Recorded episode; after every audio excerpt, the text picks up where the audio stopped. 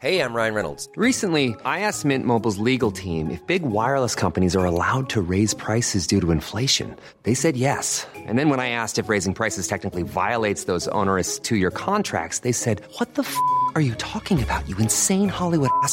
F- So to recap, we're cutting the price of Mint Unlimited from $30 a month to just $15 a month. Give it a try at mintmobile.com slash switch. $45 upfront for three months plus taxes and fees. Promo rate for new customers for limited time. Unlimited more than 40 gigabytes per month. Slows. Full terms at mintmobile.com.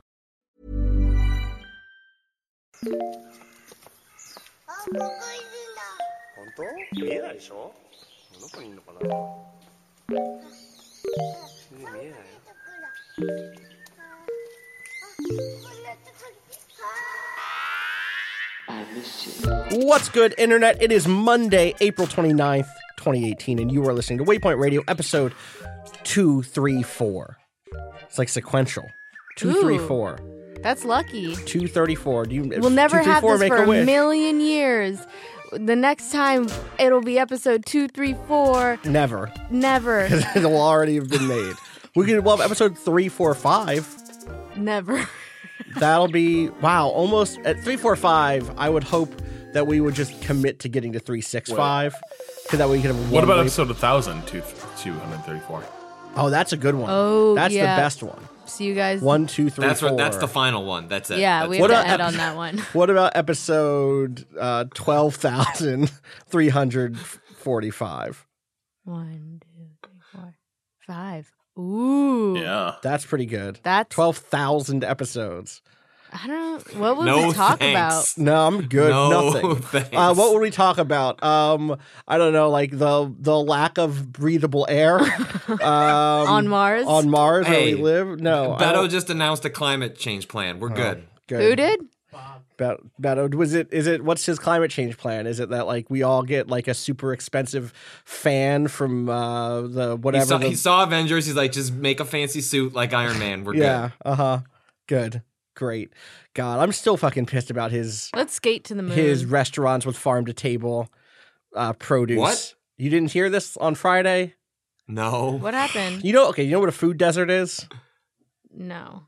Okay. Oh, yes. Uh, Like a place that doesn't have like like restaurants. I don't know. It- it's Fresh a- food, No, I like don't. it's fresh, fresh, food. It's it's communities that don't have access to fresh produce and good food Okay. because Okay. you all you you're like people shopping out of bodegas and they don't Mm-hmm. have access to like a close grocery store that has fresh food. These are all over the Gotcha. country.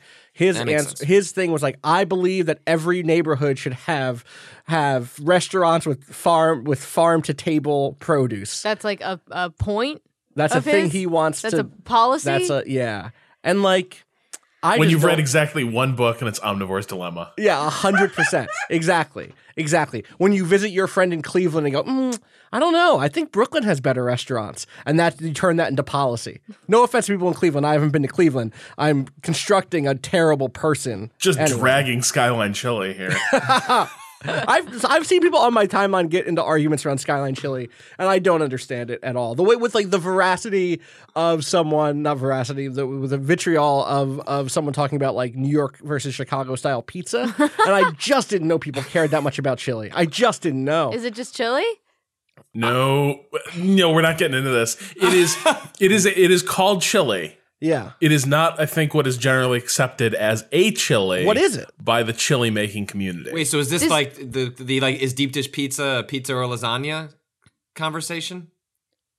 Yeah, I think it's very similar. Yeah. But what is it? What is it about Skyline Chili? What's Does- Cincinnati? What's going on? Does Chili's sell chili? Different type of chili. Oh, I mean, probably though. Yes. it's spelled similar. I mean, yeah, the the, the menu's eh, twelve pages thick. So Yeah, I'm sure they have chili. So if you ask, they're like, I don't know. I bet Greg can whip something up for you in the back. Um, from what I'm looking at, it's like it makes me sick to look at. So I'm going to stop looking at Wait. Skyline Chili.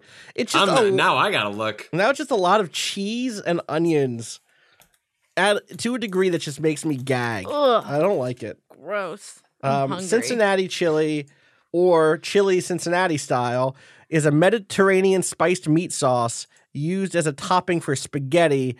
Oh, is that are those noodles? Oh, it's a Those are Cincinnati thing. I thought it was Cleveland. No. Wait, I thought this was forget a Cincinnati's a thing It's at all. Skyline Top- chili. Okay. Top story that's in the news. Patton Oswalt comes to Cincinnati and insults our beloved chili from Cincinnati.com. Um, This is just a hot dog with a bunch of pasta on top of it. What are you doing? I don't. What's wrong with that? Do you like like Oswalt didn't like the chili. Ordering Cincinnati chili is based on a specific ingredient series: chili, spaghetti, shredded cheddar cheese, diced onions, and kidney beans. The number of, the number before the word "way" of the chili determines which ingredients are included in each chili order. Customers order a two-way, three-way, four-way, four-way onion, four-way bean, or five-way when they order one of these chilies. Give me a five way, but hold the hot dog.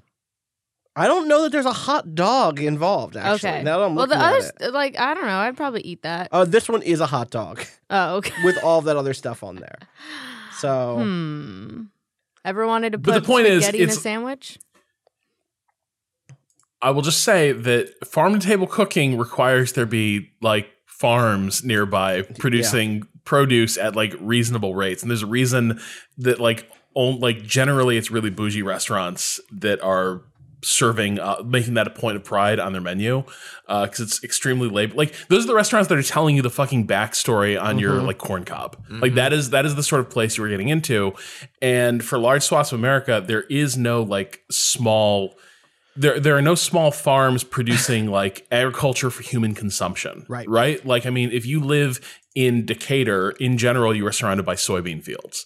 And that is not going like you can't just be like, oh, I'll go down to the farm down the street and get everything we need to serve a delicious and nutritious meal. I hope everyone really loves soy. This ear of corn was named Carol. She grew up in a field. no Avengers spoilers. Who's Carol? uh, Captain Marvel. Carol oh, is that her name? Yeah. Oh, oh, that makes so much sense. Now, real quick, Tu- I'm just tune in, this tune out in of the the way. waypoints this week. Natalie is exhausted because she got up at 4 a.m. or something. I got up at four and forty-five this morning to go see Cap. I almost said Captain Marvel. that would actually be very funny if you got up and like happened to just go see Captain Marvel. Bought the movie that- wrong tickets. Yeah. Uh-huh. I got them. I got them. You know, your boyfriend's like, "Did you take care of the tickets?" I, I did. I bought the tickets to the Marvel movie. Six thirty. It says Marvel right here. I would fuck that up. I would. I would. Um, but I did not see. Uh, I saw Captain Marvel a couple weeks ago, Okay. but today I saw Avengers Endgame End game. at uh, a six thirty showing. It was an hour away from my house. it took me fucking forever to get there. Um, and now I feel less.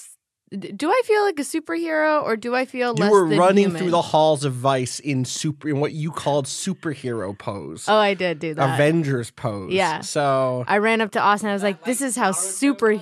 it's, it, Were you like doing three point landings or no, it is literally like it is like it's like the opposite yeah. of Naruto. yeah, it's forward and motion instead It's of like back and no motion. Tska. No, That's that's X Men. that's I, literally it is X Men. She's doing Wolverine. No, and I'm not. That'd be like. That is No, that's the song that- from Ferris Have you Bueller's ever Day heard Off. Wolverine's I loved claws the way come out? if you could see the if you could see the video on this. Natalie appeared to use one hand to pull the claws out from the other hand, like she's sort of washing her hands, like like reaching over the right hand, grabbing hold of the knuckles on the left, and just like oh, you just got to pull these babies out, Let's get them out there. We got work to do, baby. which is basically what went down in Logan. yeah, basically. Oh, Logan. Um, you're going to talk about Avengers Endgame later this week as part of Waypoints. Tomorrow we're going to record. You're going to record. I haven't seen it. I'm not going to try to sneak it in before this recording tomorrow. But you, Patrick, and Kato have all seen it. Uh, so people should send questions in. Gaming Send questions in. Um, yeah, spoil. I, yeah, all spoils. Yeah. I will not be able to answer them, Uh, we, but I can try. you know, they can take away a different podcast feed. They can't stop us from talking about movies on this podcast feed. Yeah, We're going to say, oh, no, you're not allowed to talk about Avengers? Fuck out of here. we're the nerds. Look, once we get ten minutes into the podcast, no one's listening anymore. Anyway, That's exactly it. You can do whatever you want. What's up, Um, management? Hi, hi, various bosses. Hi, Jason. Hi, Katie. Hi, everybody. Um, God. Uh, anyway, Anyway, I Mhm. feel um there are uh there are a decent amount of people there. at six thirty in the morning. Yeah, I s- uh, I Because went. everything was sold out. Uh, yeah, I went and saw it at the IMAX in Lincoln Center. It's the second biggest screen in America. Um, it was big, and uh, you know there were a decent amount of people. I think the theater probably can fit like 150, and there were probably about 50, maybe, maybe a little bit more. There's at least 50, and That's a lot for a Monday morning. Monday, 6:30 a.m.? showing of a film. Right? That's wild. So th- basically, what happened was a bunch of places started uh, this past weekend popping up because they were selling out of everything. They started uh, uh, putting up like seven uh, s- super early morning showings. And I wonder how the rest of. I think they'll probably stop doing that after a while, but. It seemed like the the movie theater was prepared for breakfast. They had chicken and waffles. They had coffee. They were what? yeah, they were serving it up. Um, Dang. I opted for like baby food, which uh, I got at the Starbucks down the street. I got a strawberry banana puree.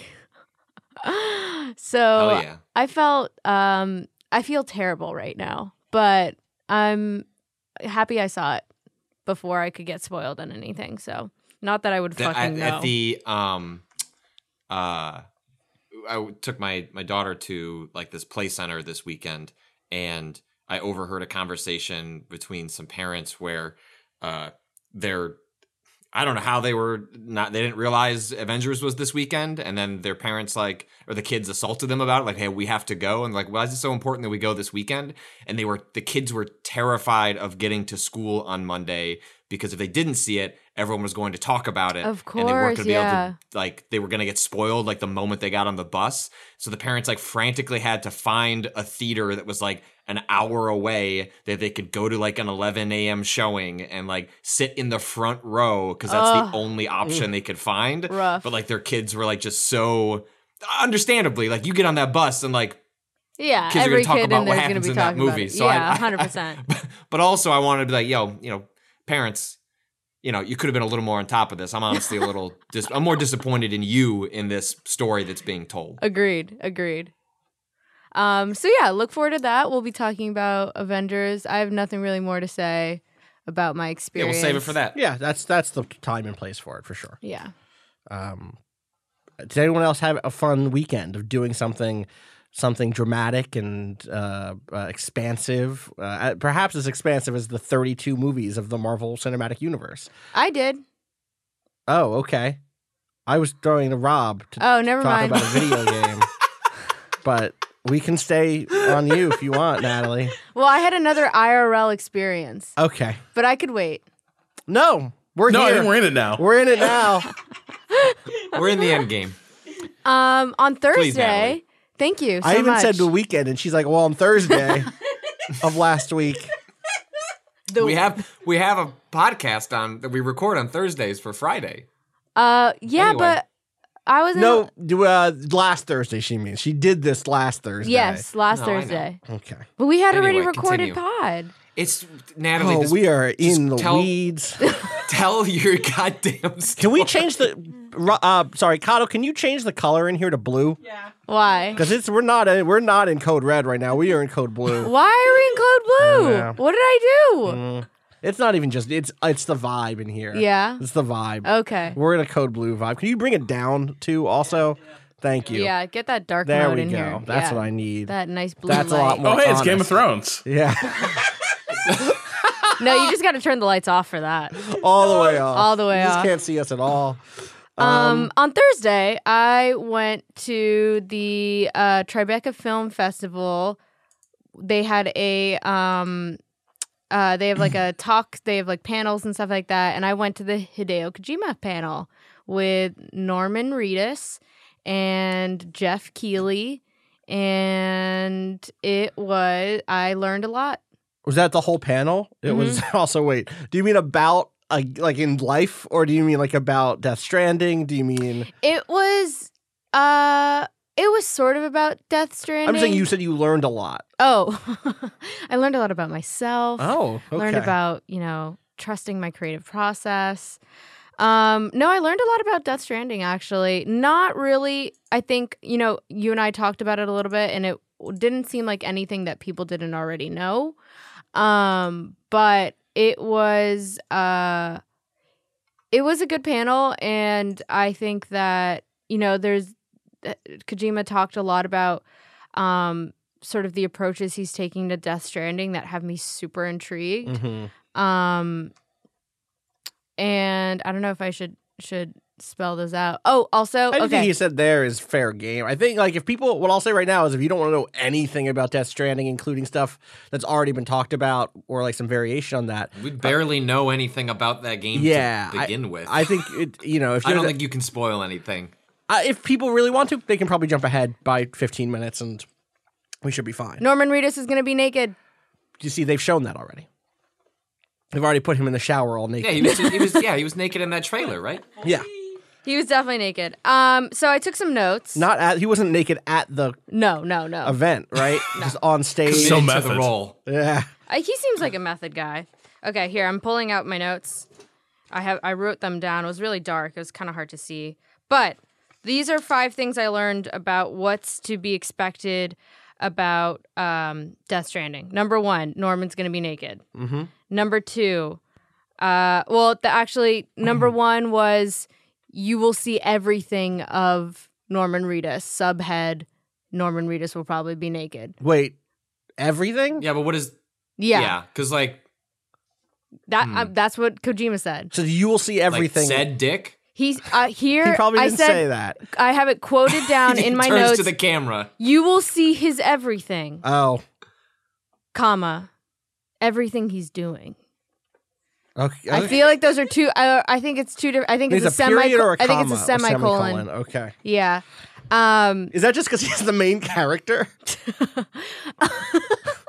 well, to, going off of that, uh, Kojima also said that you will be playing. You will be Norman and Sam, What? Who's Sam? the main character's name. Sam is, Is Norman who- Reedus' character. Yes, but you will be both of them. How? What? What do you I'm mean? I'm just saying what he said. What did he say? He said you will be both of them. Norman and Sam. Oh. What is that? What's wrong? What's Look, wrong with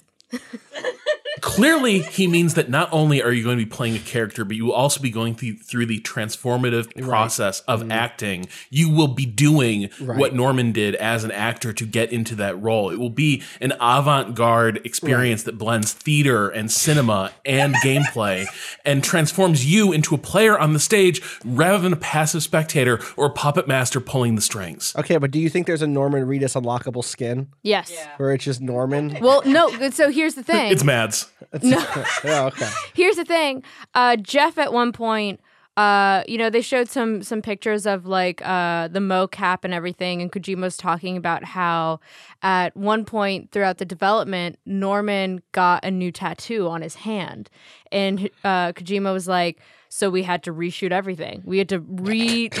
Shut the fuck Oh up. my swear to God. God. He was like, we had to take we had to take all new photos of his hands because they had to be his hands. It had his tattoos had to be in the game. It had to be Norman. Norman I don't want to play this game anymore. in this game. What if he gets a different tattoo?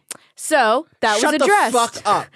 Jeff asked, uh, what if um, you know, uh uh uh You're uh, looking at notes here. I am be looking at notes. You want to make sure you get the quote right. She's not just mentally falling apart. Keighley joked, What if Norman gets a tattoo after the game comes out? Will you patch it in? And Kojima said, Yes, it will be DLC.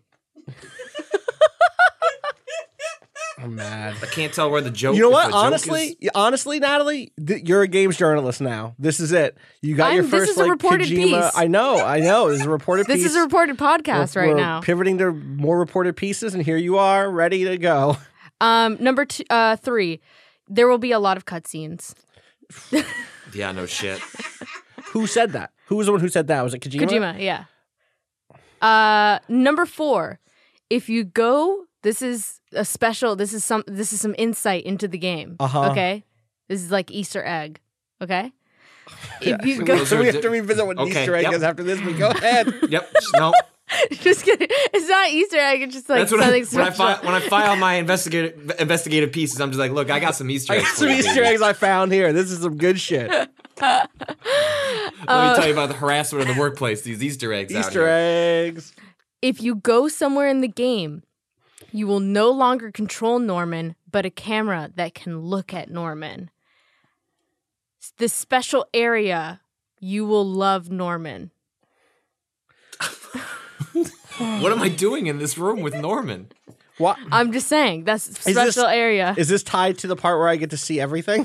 yes, this fo- this conversation immediately followed after Oh, you will see everything. I see. Uh huh. Uh huh. Uh huh. Um, you, You will know be what? Norman. At, you will be Norman and Sam. yeah, we got that one. We got the We Norman. and got Sam. that. Nailed it. Uh, a lot of Kojima talking about how cute Norman is. Yeah, I, Loved that. Uh, you know what? He uh, he's not my type, but good for Kojima getting out there. I could fuck around. Norman, Norman's so What? greasy. Excuse me. I don't know. Nor- wow. Norman, I Lear- I've cannot- learned a lot in the last thirty seconds. I don't know. Um, so, um, next point of information. Uh, Keighley asked Kojima, you know, how has starting anew sort of informed your creative process? Like, how has that influenced? Da, la, la, la, la. Yeah. Um, what Kojima said was the key word for this game is connection. Yeah.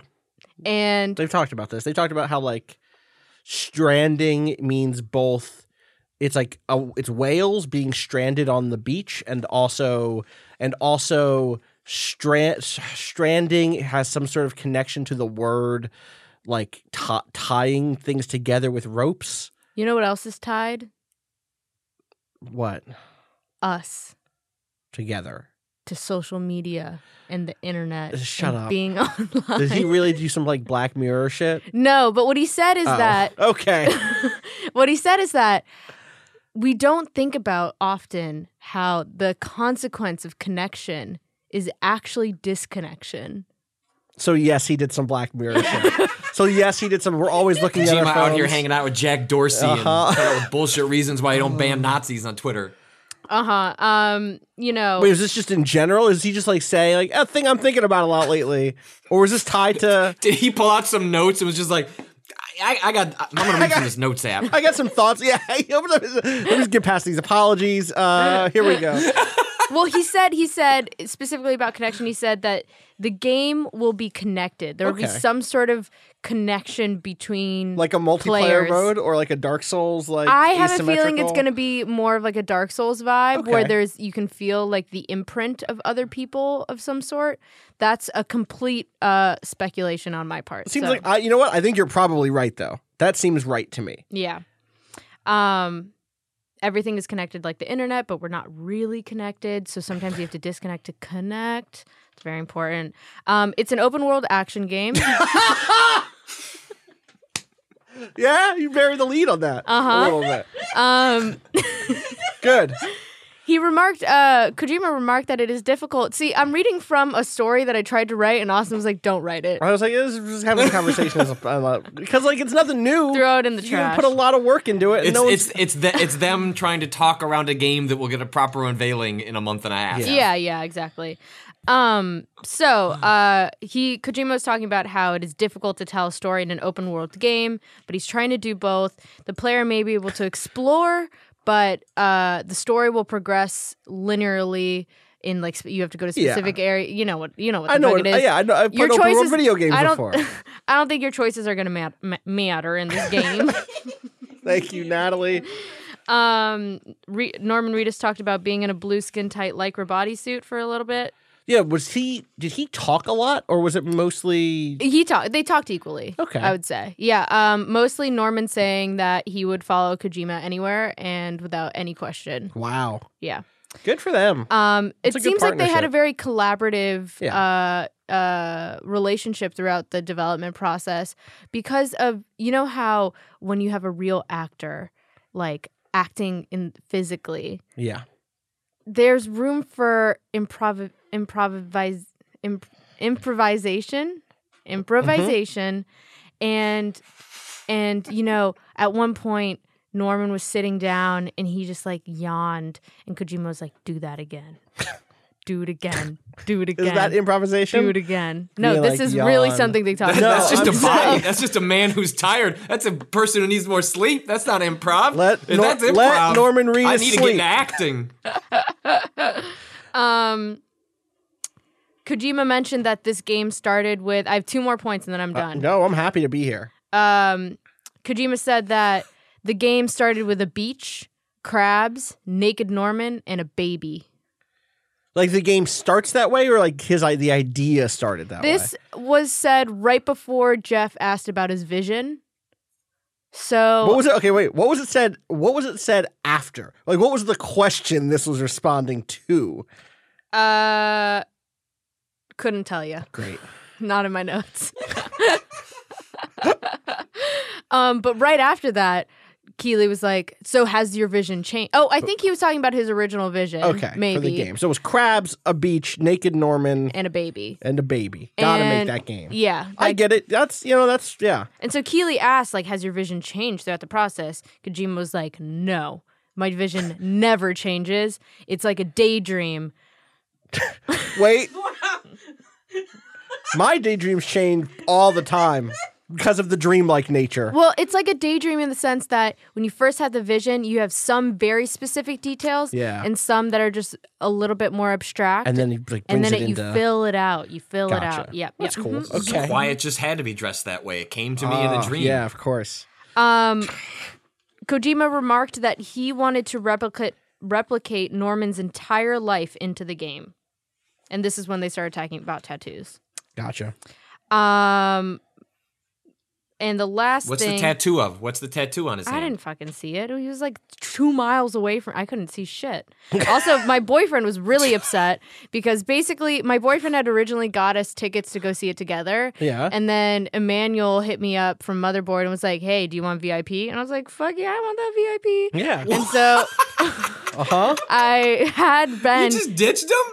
No, no, no. I got tickets for both of us. Okay. Um, and then Why is he mad? It sounds it sounds like a plus. well, Were you supposed to be at Endgame during Kojima? no, but so he gave his o- old tickets to his brother and his brother's friend, and uh, the VIP section was pretty far back from the stage. What made it a VIP section? I don't know. You had a fucking numbered seat. That's it. That's it, basically. Oh, you got a beer before. Thanks, Stella Artois. Beer is nice. Yeah, I got a Cidre.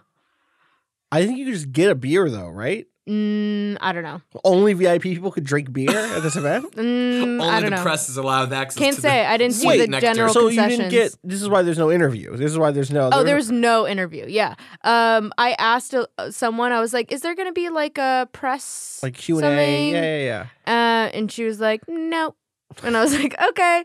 And then, um, and then I like walked in. I just like sat in the back of this theater, and so Ben, uh, my boyfriend's uh, brother and his friend. Ended up sitting really close to the front, and Ben Oh, was right. just That- fucking that's fair. bummed. I get it. And the people around us were very chatty. Oh yeah. And so Mhm. I think I think Ben was pretty pissed that he ended up back where I was sitting. Anyway, back to the uh, video game. Uh, the last thing I'll say is that you will cry playing this game. They reinforce that many times. you're gonna cry. You're gonna cry. Phew, must be a good video game then. Norman Reedus also talked shit about the Walking Dead games. Whoa! Oh, the one. What'd he say? Okay, wait, He wait, was wait. like- Which ones? The Telltale ones? Well, no, I don't think so. okay, he was talking about how Jeff was like, "What's it like being in a video game?" And great Geoff Keighley impression, Natalie. and Norman was like, "Well, you know, I don't really my classic fucking non-gamer." He was like, "My last game was Waka Waka Waka," and I was like, "Jesus Christ." and then he was like, "Well, the only games I really played are the games that my son plays." And uh, you know, I was in the walk the Walking Dead games, but this is nothing like that. Nothing. All right, I think he was in. Oh, he was in one of those the, the shitty Activision one. Yeah. Um, I think. Uh, I Which think is it was famously like, the, like, an, an like incredibly the bad first person game. shooter, right? Survival Instinct is the one I think it was. That that seemed bad. Yeah. it seemed bad. Yeah, so fa- you know, fair point. Yeah. Fair point. Anyway, that's all I have to say about Death Stranding. Thank you for the report from the field. Mm-hmm. Um, how was Stay Ko- out of my lane, Natalie. It was too good. It was too good. was did Kojima seem like excited? Yes. Okay. Do you think it was just because he was near all of his favorite directors because he was at Tribeca? Yes. Okay. No, I think he was excited. He excited. was near the thing he actually wants to do, but just secretly does through video games instead, because that's where he gets a check. I think I think he was really excited. Because He- if he made an actual movie, he'd be ripped apart, and then well, you would, know, would not be allowed to the proceed. first they had a Q&A and fuck, they should not have had a Oh, Q&A. public Q and A. They had A. a public Q&A and the three questions that were asked were the first oh, one three. Good. The first one was about um, do you want to be a film director? And he was like, Yes, Yep. I said that in the talk today. and then the next guy. and also have been saying this in interviews since like 1995. Exactly, exactly. And then the next That's next. what you wait. You get one chance to ask him a fucking question. You ask the thing that you. And bless this dude, he was like, I'm so nervous. I want to ask you a question. And he was like, Do you want to make movies? And I was like, Bro, one question. yeah, he's nervous. He I'm probably had a good nervous. question. He probably had a big, long, good question. Yeah, he had two, and then they had to cut him off. You don't get two questions. Yeah, everyone was like, I have another one. And they're like, No, no, no. Yeah, no, I no. bet. Yeah. Uh, the next person asked about PT, and uh, Kojima was also, Kojima in the talk was like, PT couldn't come out. I'm sorry about that. Like, Yeah, what else Like, you- without being prompted, mention Yeah, of PT. course. And this guy was like, So PT when? And I was like, Dude. And then the third, the third dude was like, It was the last question. And this was the hardest one to watch because the whole theater, upon asking his question, audibly groaned. It was Oh, I love it. Go, let's go. He was Hit me. like- hit me. um, hello. I am me and my friend Austin here. is currently wiping his face. Me and my friend here are aspiring filmmakers and actors, and we wanted to ask Ko- Kojima and R- Norman Reedus, what advice would you give us? That's. Yeah. What was the advice? That's not that bad. They were like, uh, one was like, uh, Kojima was like, go act and shit and drop out of school. Okay, wait. and then the and then Norm and then Norm was like, go make shit and drop out of school. what? What? It's hmm, okay. So Fin- um finally, we have the the solution to how to become famous. Drop out of school. It's gonna be fine. yeah, I don't know. Thanks, Beto. God. So uh yeah, that was my that was my um uh dee, dee, dee, dee, dee, dee, dee, dee, dee. Thank you so much, Natalie, for your Mm-hmm. update. I'm gonna say we should take a break, recalibrate, and talk about I'm Change just the lighting in the Change the lighting. We're gonna go back to our good red lighting. And Rob, I want you to tell me when we come back about Imperator. I want to know about ancient Rome. and I'm gonna shut the fuck up. Don't do that. Don't do that. All right, BRB.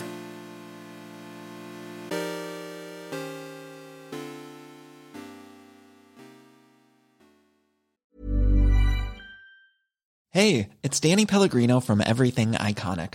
Ready to upgrade your style game without blowing your budget? Check out Quince. They've got all the good stuff shirts and polos, activewear, and fine leather goods, all at 50 to 80% less than other high end brands. And the best part? They're all about safe, ethical, and responsible manufacturing. Get that luxury vibe without the luxury price tag. Hit up quince.com slash upgrade for free shipping and 365 day returns on your next order. That's quince.com slash upgrade.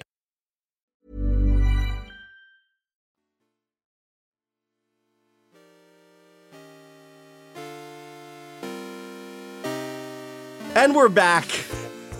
Rob, you've gone back in time to ancient Rome to play Paradox's latest grand strategy title, Imperator, and then there's a subtitle probably. Is it just Rome? Or is it? Yeah, It is. Imperator Rome. Is that Yeah. because they're going to do an Imperator like uh, add-ons? It'll be like Imperator other places. The Paradox model is usually, I mean, there's going to be add-ons for this, of course, Yeah. because their entire business model is the game is becomes a platform, and then you hang like content expansions through DLCs. Yeah. I don't know if there'd be another Imperator set in a different period. The name kind of precludes that easily. Yeah. Uh, I think it's just a it's just a good name to sort of distinguish it from their other like strategy game lines. Natalie Yeah, has a question. What does imperator mean? Good question. Uh, so it is a someone possessed with imperial power in uh, ancient Rome. Makes sense. So basically, if you have power of imperium, uh, what you have is like consular power, effectively. Uh, at that po- like depending on when you're using it, it could mean someone who's been entrusted with like uh, authority as a governor over a province Mm-hmm. to rule in the Senate's name, or later it means uh, literally like you are the emperor, the emperor's representative. Cool. Cool. Thank you. And so you are that, presumably. And actually, I don't know. So here is here is the question for me as someone who likes a lot of Paradox games. What is the closest comparison inside of the world of Paradox grand strategy games? Is this like Crusader Kings, where you were playing as a character who, uh, an individual who lives in a time and a place? Is this like uh, Europa Universalis or Victoria, where you're playing as a state itself?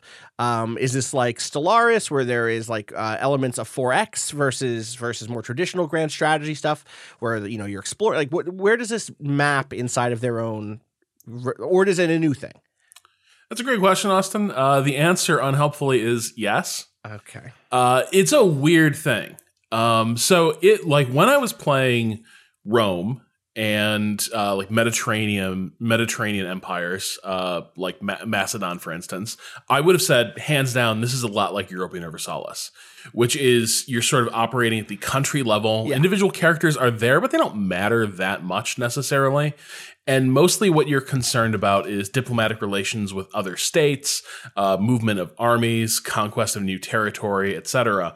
Uh, and at that point, like really becomes a game. In a lot of ways, I think in every mode, what this game kind of feels like is it is a game about sort of painting the map your color, uh, which I think is maybe the biggest drawback with this game is that there was a point pretty early on as Rome where I'm sitting there wondering, like, why do I want to keep expanding?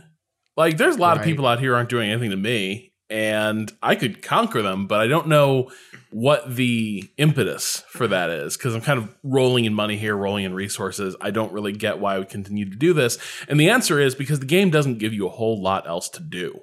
Uh, the game gets really interesting as sort of you are expanding to the point where your empire begins to break down uh, because you've gone way outside your national borders and now you're sort of trying to hold together what is now a heterogeneous empire of different cultures, uh, ethnicities, beliefs, uh, you know, political preferences, and that's when the game probably gets its most interesting.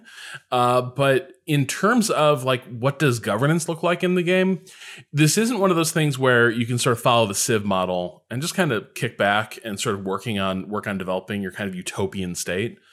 Um, this game doesn't really work that way, which I suppose is a bit like Stellaris, right? Stellaris has always tried to find things to do beyond just sending Yeah. like battle fleets against each other, and it's never really succeeded, right? Like there's governance stuff, but it's never as cool. I still I still just- haven't the thing for me the thing with Stellaris there is I never went back after their big big update that completely changed what like planet management looks like.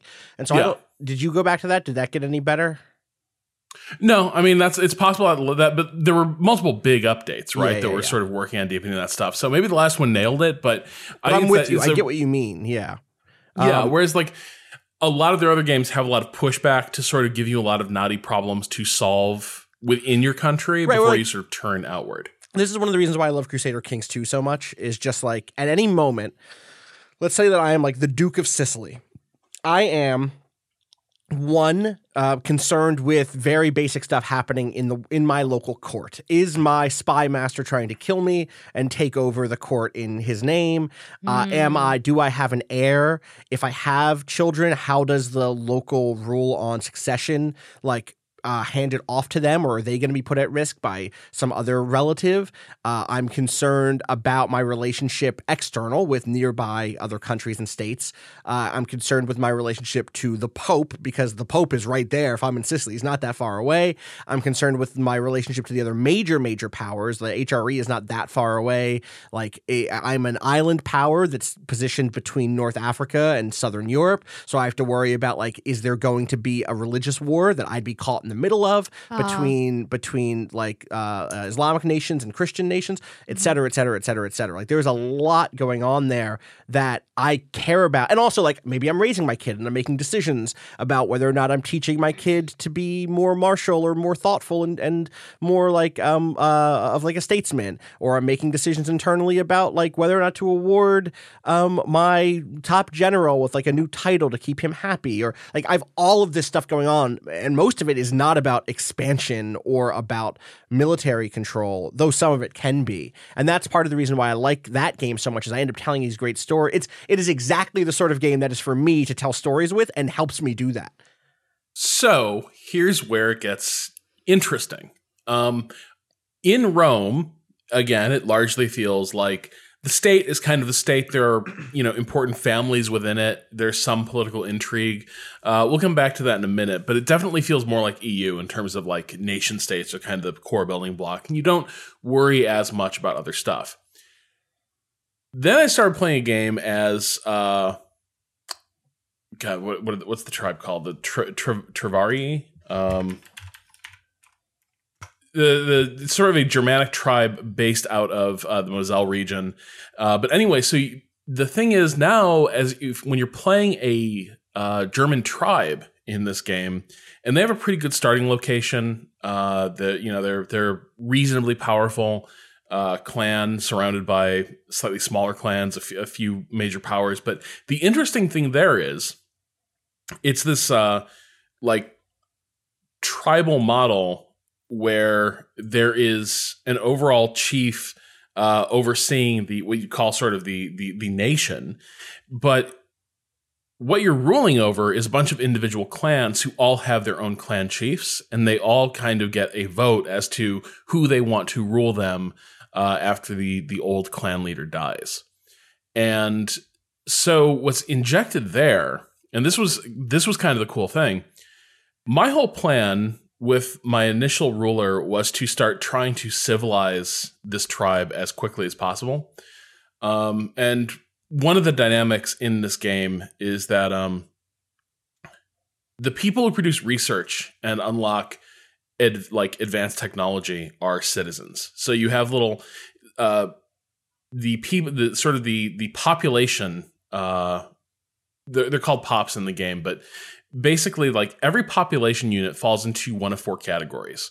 Uh, citizen freeman tribesman slave. And the depending on what your culture is the value of those things varies but citizens crucially are the only ones who generate like uh, a lot of research and a lot of commercial wealth. Basically the people like taking part in the civic and advanced economic life of a nation and they're the ones sort of developing uh, the ideas that turn into you know new infrastructure, new Right. technologies, etc. Um, they're also bureaucrats. The, the tribes don't have a lot of citizens. What they've got are tribesmen. They don't have any slaves either, who are like kind of the workforce for just like large large scale economies in this period. So Mediterranean nations are like massively slaveholding Mm. and they don't and they take slaves as part of conquest. It's just like Uh, a and regular. they- it's just like a thing that's happening, it- like as part of the economy, like straight up. it is a feature of the ancient world right. um and that like they were not they were not blind to the uh like inhumanity of the institution of slavery uh you will find a lot of romans uh writing about uh slavery and whether or not it was justifiable under any moral code but in the ancient world uh it is it is something you find uh pr- like pretty much throughout uh your like mediterranean and uh like middle eastern powers Right. with the German tribes, there is no slavery. Uh, they can end up with slaves, like, but it's a very small number. In general, what they've got are tribesmen who don't produce research. So my whole plan was to start building infrastructure with what little money I had to start creating a push for a greater civilization level that would start fostering a like community of citizens who would start producing research and I would start becoming like an advanced nation among the German tribes. And it was going well. Like it was an expensive strategy, but it was definitely like starting to bear fruit. I was starting to unlock military tech advances over my neighbors. Uh yes, there were a lot of tribes who weren't necessarily happy, but you know, So- I like my ruler was popular, Right. Uh, so it didn't really matter, and so I was I had things going in a really good place. Then the problems started to come. My ruler starts to get like seventy years old, and I start to realize, like, okay, wait, who's going to run this thing? And I look, my ruler never had a son. Oh shit. I was like, wait, Oh, that seems like a problem. Yeah. So I've got this- I've got three daughters who I've forgotten to marry. okay. Um, so I forgot, like, Is that- basically, I forgot to create royal alliances. Is that how? Okay. well, sounds that's like an- sounds like a real Game of Thrones there, if you know what I mean. I was going to go different. I was going to go to Pride and Prejudice. Three. I guess there's more daughters in Pride and Prejudice. That's a but- better one. Yeah. Okay, Eh, they're both- I'll retire mine. You I'll let you retire. take the You- stage. Yeah. Game of Thrones is hot right now. Let me tell you, in a world where you choose between Game of Thrones and Pride and Prejudice in 2019, I think the record shows you go with Game of Thrones. Um, unfortunately, uh, the I guess my so wait, what is what is, is that an end state for you then? If your tribal leader, if your character No. Oh, interesting. Is but the- yeah. what you will have to deal with is the fallout of all of what you've built falling apart because suddenly these tribes are fighting over the Yeah. remains. So I go and I look, Interesting. and I have an heir, and the guy fucking sucks. Oh, like no. he's uh he was like the wise one of my tribe it's an important like office within the tribe he, pr- he provides a bonus but basically he's like part of the tribal council and the dude just sucked he had bad stats and the ruler's individual stats are appended as kind of a bonus to your national stats so if like you've got a really brilliant uh you got like a really brilliant administrator ruling your country your country gets a base level of administrative points that it can invest in like new technologies, but also it gets additional points if the person at the top is providing a bonus on that front. My ruler that I started with was really good, provided a lot of bonuses. This person who's next in line for succession uh, was just a schmuck. Like he was just like, you know, complete empty shirt. So I started at this point trying to get in there and like, you know, maybe I started like seeing if I could like I smeared his reputation. I was like, this guy sucks, make him less popular. And I started trying to push it toward other tribes uh, whose tribal chiefs were better. Uh, would, would be better rulers. And I pulled that off. And in, in the middle of all this, I created a pretty powerful like empire in uh, like Eastern France and Western Germany. And I pulled it off. I got a great ruler with great stats across the board. He takes over. Immediately, the thing I had not taken into account is that one of the reasons the tribe that, that other dude had been next in line to be the throne is that his tribe was huge. He had so many people who were like on his Oh, side. He already And so- had. Oh. Hmm. Yeah. So like I won basically like the council vote to get my dude in and like make him tribal chief. But this other tribe was basically turned around and said, well, fuck that. Right. Like we're going to rebel. And at that point, I'm in a civil war with this other family. And I'm frantically, and my other tribal chiefs don't like me either. Uh, immediately, they're like, yeah, I don't know if it really should have been this guy. So I'm like frantically bribing them and just being like, stay loyal, stay loyal. I invest all the money I have in mercenaries Jeez. uh, to basically like those guys aren't going to turn on me. I got money. Like I know that I can count on those troops. I can't count on others. When armies go like are led by a mutinous commander, they may not turn on you, but they go under AI control as the character just starts doing whatever the hell he wants. right. Uh, so you'll have like I one of my huge army stacks. Its commander basically like didn't turn traitor, but did start thinking like very Aaron Rodgers, I suppose. I'm going to call my own plays on this one. So I'm trying to fight the civil war with like multiple commanders who are not responding to my orders. I'm trying to bribe everyone else I possibly can to stay in line. I've got mercenary commanders who uh, are bad commanders. They get a lot of troops. In the middle of all this, other German factions begin diving in because they can attack the rebels for free and take their territory Oh, without doing any of the shit you have to do in this game to, To justify- create like right. Right, right, right. So in other words, like, Like- they couldn't fight. They would never have gone up against you directly because you are you have 100 points. Of, you know, like I'm just using fake numbers here, but you're Yeah. at 100. But when each of those little groups breaks off from you. Maybe there's a seven here, maybe even a 30 over here. Like they, one, become val- uh, valid targets because those are rebels. And if they're not loyal to you, then whatever is preventing those other rivals from attacking you does not prevent them from attacking these new rebels, which effectively eats into your territory and your standing army because they because once you bring them back under control they'd be yours again but now you're bringing them back under control and getting that territory back with little nibbles taken out of it or big bites taken out of it by other nearby tribes that's a terrifying prospect It was, dude, it was incredible. Like I had 200,000 manpower at the start of this war, um, which means that's basically like draftable troops that can be brought in to replace your losses. Uh, this war just starts like eating through that figure. Uh, it's just carnage right and left.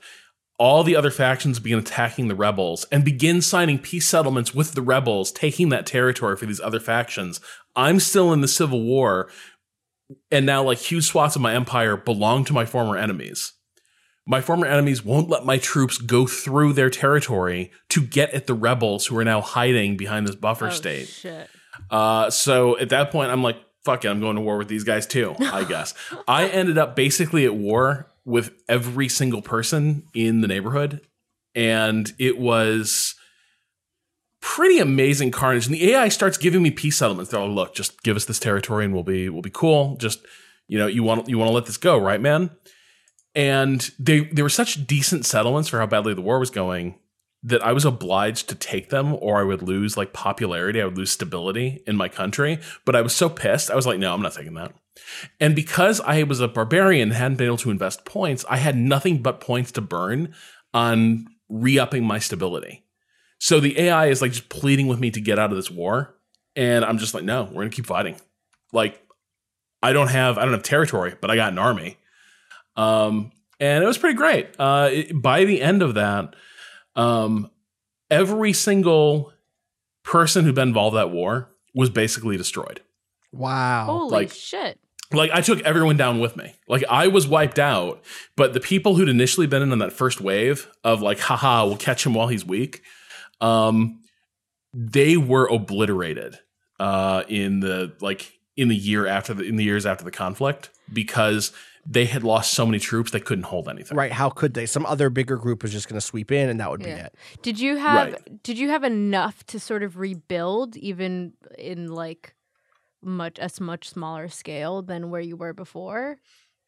if I had so definitely I'd entered sort of a mode where I was like, well, I've kind of seen what I wanted to with this game, so I'm oh, probably gotcha. not going to try to salvage this. I could have this is what dawned on me in the wake of all that. The interesting thing with all this is the dynamic, I think, with the German tribes is that enduring empires are hard to build. Mm. And you're going to expand, and then you're going to have a changeover of power, and everything's going to go to hell, and you're going to contract to some portion of what you gained. But if you ride that cycle correctly, you can slowly over time build a mom- momentum. and feed on those but other if you try to hold everything, Right, but uh, right, you can't hold it all, but also you're looking for those opportunities to move in as you see other other groups failing, and it's like, how do you balance? How do you balance knowing when that opportunity is worth taking? Because taking that territory is also adding it to your list of things that you might lose down the line. I think you played as a Mr. Bennett and you should have played as a Mrs. Bennett, IMO. My favorite Game of Thrones characters. Mm-hmm. We uh, like the lesson was I should have been paying a lot more attention to the relationships. right. Like Mm. if I had been paying attention to the clan politics, if I had in the middle of that war still been like reaching out to other neighbors and being like, "Hey, what's up? We're still friends," uh, then I could have probably built a more durable empire. Uh, but instead, everything just went downhill into this spiral of like just clan warfare. Uh, as they all turned against each other, it was Oh, cool, no. but that felt very Crusader Kings. Is the Right. thing like That it's a simple, it's a simplified, stripped down Crusader Kings, but it is recognizable. I think to, to you, Austin. Um, I think in terms of the Rome game, it does just feel like um, it's way too snowbally. Like this game so badly wants Rome to turn into the Roman Empire Right. that there's not a lot to stop it. We can talk Right. about that in a minute, though. Yeah, totally. Who? Okay. Uh, that was we kind of took an awkward break there. Uh, I'm just gonna make it. It's messy. Leave Yeah. it messy. Leave Yeah. it real. You know what I mean? Shoot it like is Dogma '95 style, but podcasting. Just talking into tin cans, no artificial lighting. You know, we had to take a break in the middle of a podcast so that we could take uh, do another type of break uh, and break a story. Um, Patrick, do you want to set up what we? So I, let me slow down. Let me slow down. Thank you, Rob, for telling me about Imp- Imperator Rome.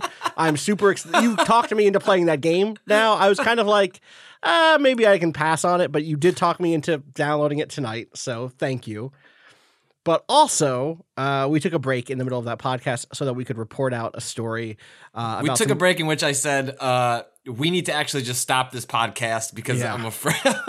Otherwise, in 20 minutes, I'm going to be asking you to stop the podcast anyway. So Yep. let's just Uh-huh. stop it entirely. So let's just stop it and do this. Do you want to talk about the story we just uh, reported out? Uh, yeah. Uh, I just filed a, a piece uh, in which uh, we we came to learn from a, a couple of sources uh, over at Riot Games um, that there was talk of staging a, a uh, employee walkout um, in, in direct opposition to, I mean, a number of things which we can unpack. Riot has had a very tumultuous uh, 12 months or so. Um, but specifically, um, there was discussion of a employee walkout in response to um, some reporting that happened at Kotaku uh, last week, in which they um, reported out that Riot was attempting to uh, move uh, a, a number of lawsuits from employees um, into private arbitration.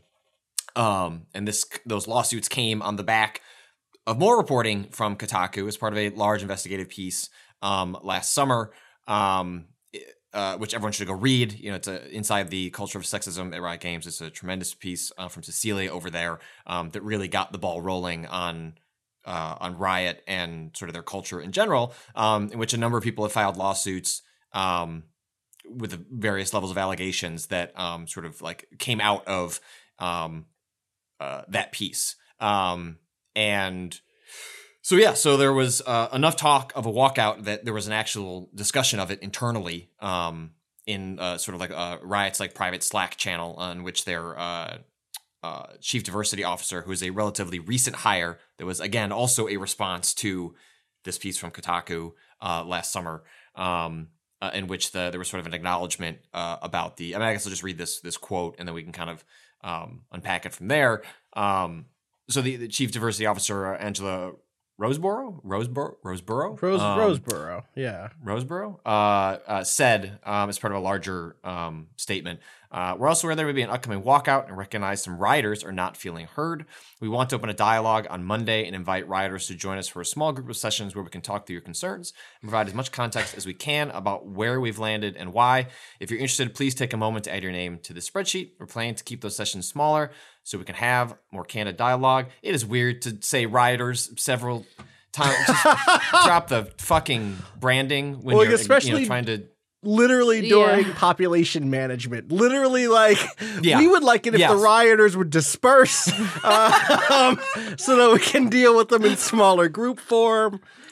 which is like and there's and I mentioned this in the piece, but like a deep irony, um, whether uh you know Angela realizes it or not, in in asking saying we're gonna do some small group sessions when the the reason for discussion of a walkout was because they are asking for people to just what about what if we don't do these lawsuits and we just have some quiet sessions where we talk about what Yep. happened which is basically what you know private arbitration is um is part of a growing trend in uh, uh, corporations, especially over the last like five years, I would say, in which um, there's been a, a movement to put uh, specifically in employment contracts that you cannot you're bar by taking employment you are barred from suing the company in exchange and, and instead are forced if you have any dispute that would otherwise be handled in a court of law with a jury with a judge is instead handled one on one uh, in private arbitration, which is it's not to say change can't happen, but it does mean that like class action lawsuits can't happen. It just there are a lot of ways that ad, uh, gives an advan- a power advantage to the corporation and prevents Well, and how do workers from firms who do private arbitration make their money? too? Yeah. like right, Yeah. like like Yeah. well, how like how do they get, generate revenue from doing arbitration? It's not by being paid by both sides equally. Like that's not the business model. It is like these companies, like companies are retaining the firms that do the arbitration. It's it's a it's a lot like the way that um you know re- again it's the regulatory capture model right where like court of law is impartial that can be a problem there's a bunch of people who don't know us who don't do business with us what if people we have an ex- pre-existing relationship with or a relationship with our law firm uh you know what if what if those people that we kind of know handle handle our dispute uh i'm sure they'll be plenty impartial and weirdly the stats appear to not bear that out uh, yeah, and there was there, and there was a uh, Supreme Court uh, decision. Uh, I think just last week, um, five to four in the conservative majority, because that's the that's the world we live in now, Mhm. and for a whole generation at least. Um, uh, it's sort of like solidifying this as you know, if you have signed away your right to sue, you have signed away uh, your right uh, to sue, and um, yeah, so uh, this walkout hasn't happened, but there was there was talk of it. Um, in the piece, I point out that it's uh, sort of unclear. Like this, I don't want to give the illusion that all of Riot Games was about to walk out. Um, sort of like the size of this is was a little unclear based on sort of the, the reporting I was able to to get in this morning. Um, but um, to say the size of the walkout is um, less uh, important than the fact that the company found it important enough to acknowledge, which gives you a sense of the unrest, Right. And the way Twice. that Riot is tw- twice, yeah. So there was a internal statement um, to the Slack, and then very humorously, uh, like right as before we're about to hit publish, Literally um, seconds. Literally, we were like, literally go ahead and hit seconds. pub. I couldn't was like, put wait. it in the original. Yeah. Like the version, the article you're reading is not the original version of the story. It's it's uh the one I hit publish on, so we could get it out there, and then I added in some uh, quotes from an email from uh, Riot CEO, um, in which they mentioned that they had they had uh, issued a statement to a, a publication that was not that was not Waypoint. All credit to Kotaku and Cecilia. I spent the entire morning us refreshing Kotaku, being like, "Yo, are we gonna are we gonna beat Cecilia on this, like, or not?" Because she has just done an extraordinary job. Um, uh, following this beat and exposing a lot of the wrongdoing happening at Riot, but um, so uh, Riot CEO um, uh, in it uh, mentioned this statement. Um, we're proud of our colleagues for standing up for what they believe in. We always want rioters. Just stop, stop. we always want rioters to have the opportunity to be heard. So we're sitting down uh, today with rioters to listen to their opinions and learn more about their perspectives on arbitration. We'll also be discussing this topic during our bi-weekly all company town hall on Thursday. Both are important forums for us to discuss our current policy and listen to rioter feedback, which are both important parts of evaluating all of our procedures and policies, including those related to arbitration.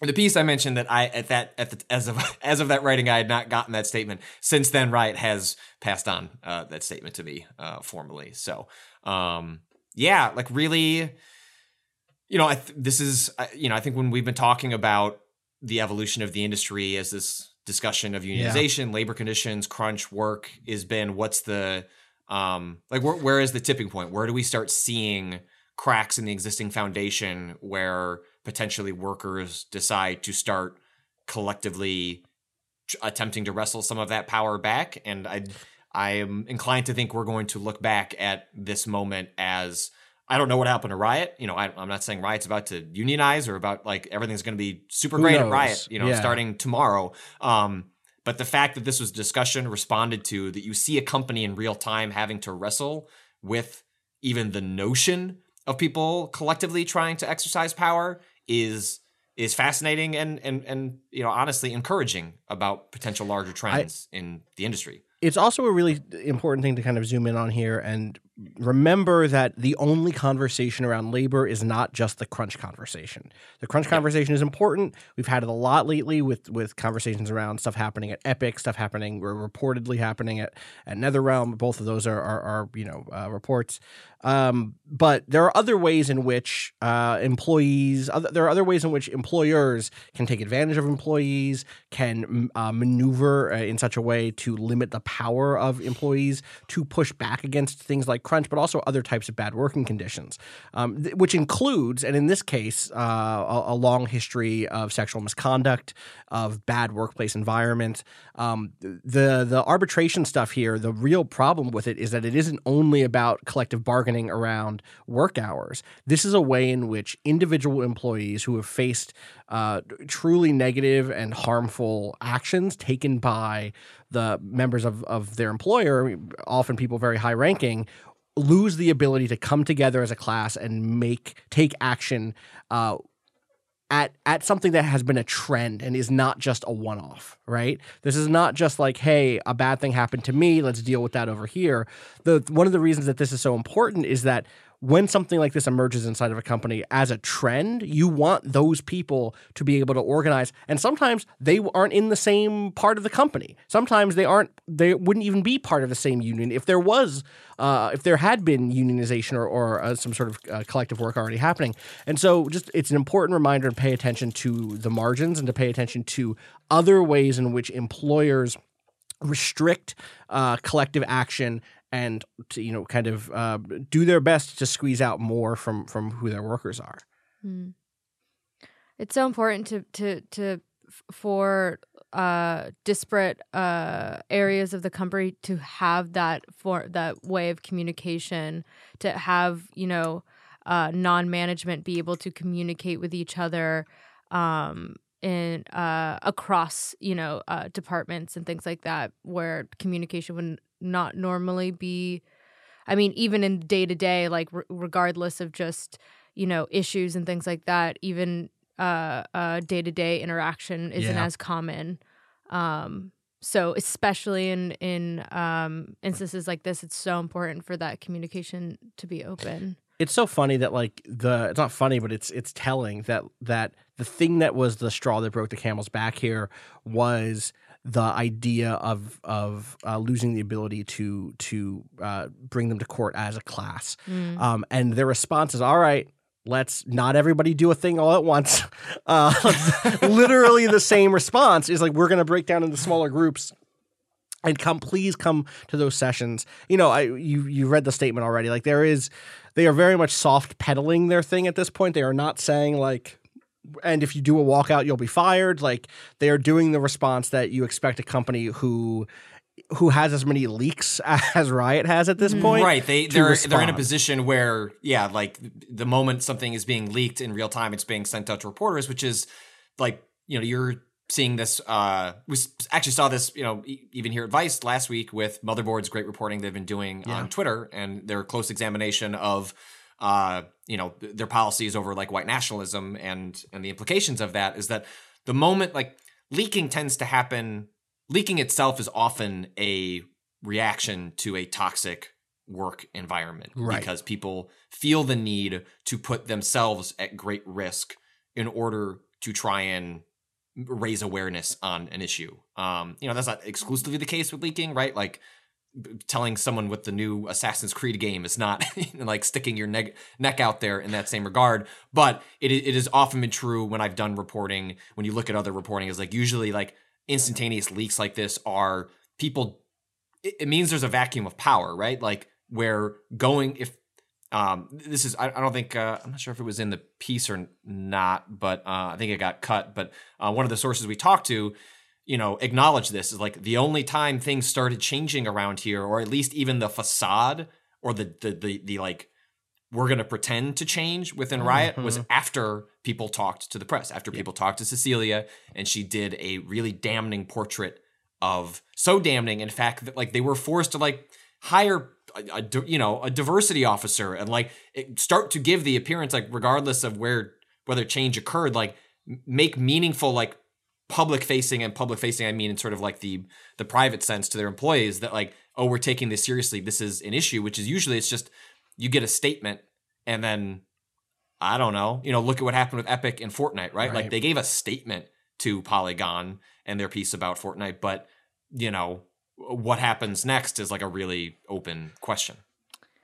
I, I think it's also uh, so telling that you know the reaction was not to have a wider discussion and was to instead like in, uh, hold smaller meetings with like smaller groups of people, which to me seems like an attempt at you know breaking down anonymity, identifying true. voices, identifying like I don't know, the the most cynical kind of version of me sees that as like identifying st- like where how stories are moving or how how perspectives and and voices are moving throughout the company. You can ID someone who's like a good who you're like, oh wow, this person has talking points.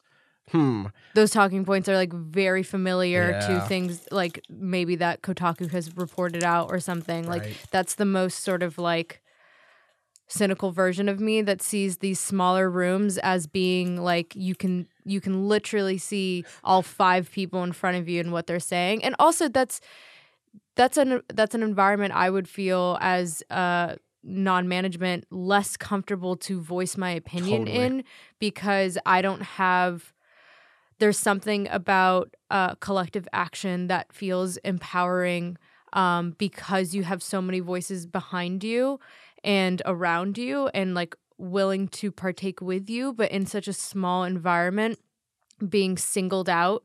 And what if you're it happened to be in the room with like the four company people?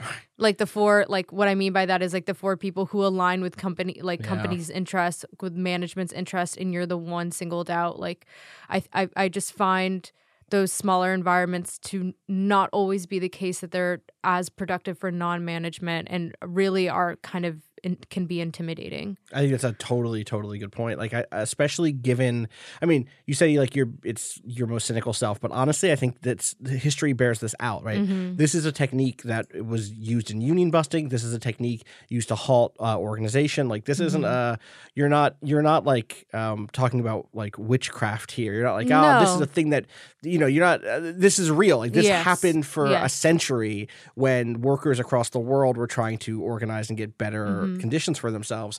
This is a key technique of identifying the people who are who are leading that charge, Yeah. um, and taking act, taking action against them from that point on, or making Mm-hmm. sure that they are separate from other people. Like I think you're you're dead on with that analysis. Is like one of the ways that that that, that works, even if it's not intended. Yeah. Even if they have an HR rep who is like, I think this is the best way to blah blah blah yeah yeah uh, it can be unintended, but part of it is that it can have a chilling effect on people who want to speak up and be louder. Yeah. That that a bigger town hall, for instance, would not necessarily have that same effect. but you would have that one unifying voice, which, you know, I can see how sort of fragmented perspectives and fragmented voices could lose power if they if those perspectives seem too individualistic to management like Yeah. if this is like oh well this is this individual's experience and instead and we've talked about this before with collective action we've talked about this before with you know uh uh uh seeking um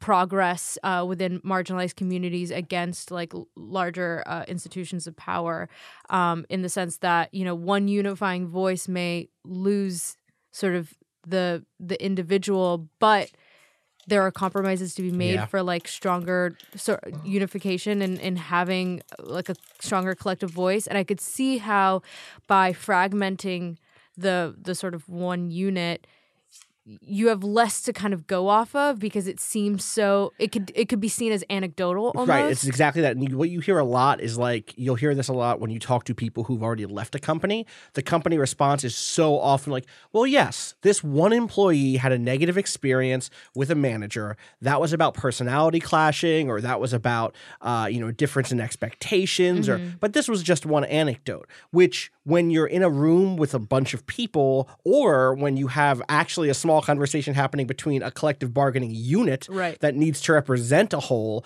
and mm-hmm. has to vote on behalf of an entire big group of people. Mm-hmm. And like those things have to come together in a way that like does try to represent the mm-hmm. nuance of different of differing opinions. Like th- that gives you the strength to overwhelm that idea that like oh this is just a one-off a single person's perspective. Totally. I think another thing that's super interesting about reporting this out today was I mean, I think all of us have been have been seen these stories um, a lot of times over the last few years. But you know, honestly, for those of us who've been in the industry for a while, going all the way back to the EA spouse, the Rockstar spouse stories, to previous stories on Crunch, to previous stories on on quote unquote passion, like all of these stories that we've reported out over the years. One of the things that, that has been missing has been an expert source who wants to talk about labor and labor conditions from the perspective that believes that workers need more power. Um, and so it was fascinating here to be able to go to Game Workers Unite and get a quote from a group that is invested. Not only go to the company, because traditionally what you would have in a, a version of the story that we would have reported out this time last year would have been, given the time constraints, would have been you get sources, you talk, you, you say what the sources you know have told you, you verify it, and and you report that. Plus you get quote from the company and that's kind of it. Like, you know, maybe you link out to an op ed about the general conditions. Mm. Maybe you, you, link, you link out to some previous reporting. But we have quotes from Emma Kinema here, who is uh, an organizer with Game Workers Unite, who was able to provide a perspective from an organization that is all about labor and labor organization to go alongside the company's own one. And that way like it's it's still a reported piece. This is not an op-ed right? This isn't something that i think you can like dismiss. But there's a whole this is one of the reasons why i i always you know underline that there is no such thing as purely objective reporting there are always perspectives that get left off the table and that But there's this is like you know go read you know the piece I wrote about Activision you know following the layoffs Right. like there's a it's like d- those are different ways of sort of yes you, attacking we handle it differently problem that was a situation where it was like we even this podcast right is a, is a Uh, oh, different 100%. you know, the Uh, way the way we're speaking it here is like w- way differently than we would publish it as a story. piece Yeah, absolutely. But I think that it's interesting that this is now that something like Game Workers Unite exists now as a potential source for this sort of expert quote that just didn't exist a year ago, especially if you were trying to rush and hit a deadline. Maybe you go off and talk to a labor academic, maybe you go talk to a different labor union that's related. But now there is an organization that has made it its business to be experts at this thing. And I suspect that we'll see further kind of cascading out, you know, uh, of this as people continue to report on these stories. That like that will be a source that people go to for their perspective. Hmm. Whew, that was a long one. yeah That was a long like it's, yeah, it's, it's it's it's it's interesting to watch this happen in real time because we're like Riot itself is acting as sort of a it's like a you know we've talked a lot in you know theoreticals about like what would it be like if these conversations started to happen and now you start to see that i mean obviously we, we- you know public statements we're getting are different than private statements and you know change is different than than just you know eh, promising to do it but I, I can't help but continue to be fascinated by just the fact that even any of this is occurring. Um, but I think also like have to remember part of the reason it got to a walkout stage is because despite riots internal claims to change that that that itself can also be deceiving because they promised to change and now we're you know 8 months later Right. and then the news comes out that they're trying to get rid of these lawsuits. And then they even use language like oh well we're we're empathetic. You know we understand um we'd like to have a dialogue about you know the choice of arbitration. But like nowhere in there is you know what? You're right. Like we're to drop this. And you know what? If the company has to be held to task you know we'll we'll deal with that in the court of law. Like they didn't they're not dropping the the no, the notion that they're to try and push for arbitration and probably win right like uh, you know it's not cynicism to suggest that they are probably going to win out on that the supreme court just affirmed that you've you've signed away your right to sue you've signed away your right to sue um and so i think it's going to be I'm, I'm deeply curious to see what the reaction is internally from here because I worry that it could just be the same cycle, right? Like, oh, we have a Right. town hall, Yep. we have these small meetings, and then six months from now, it's update like status quo. Um, but you know, that said, I, I also choose to be optimistic in that the conversation itself is a marker that some progress is being made, even if you know the the tipping point doesn't end up actually being riot itself. Um, you know, t- five years ago, we weren't even the talk of a walkout was not. Yeah, you know, that doesn't- realistic that at all. Even Nether, Yep. even the NetherRealm stuff, right? Like the PC Gamer ended up doing a pretty pretty great piece, uh, building off what was happening on social media.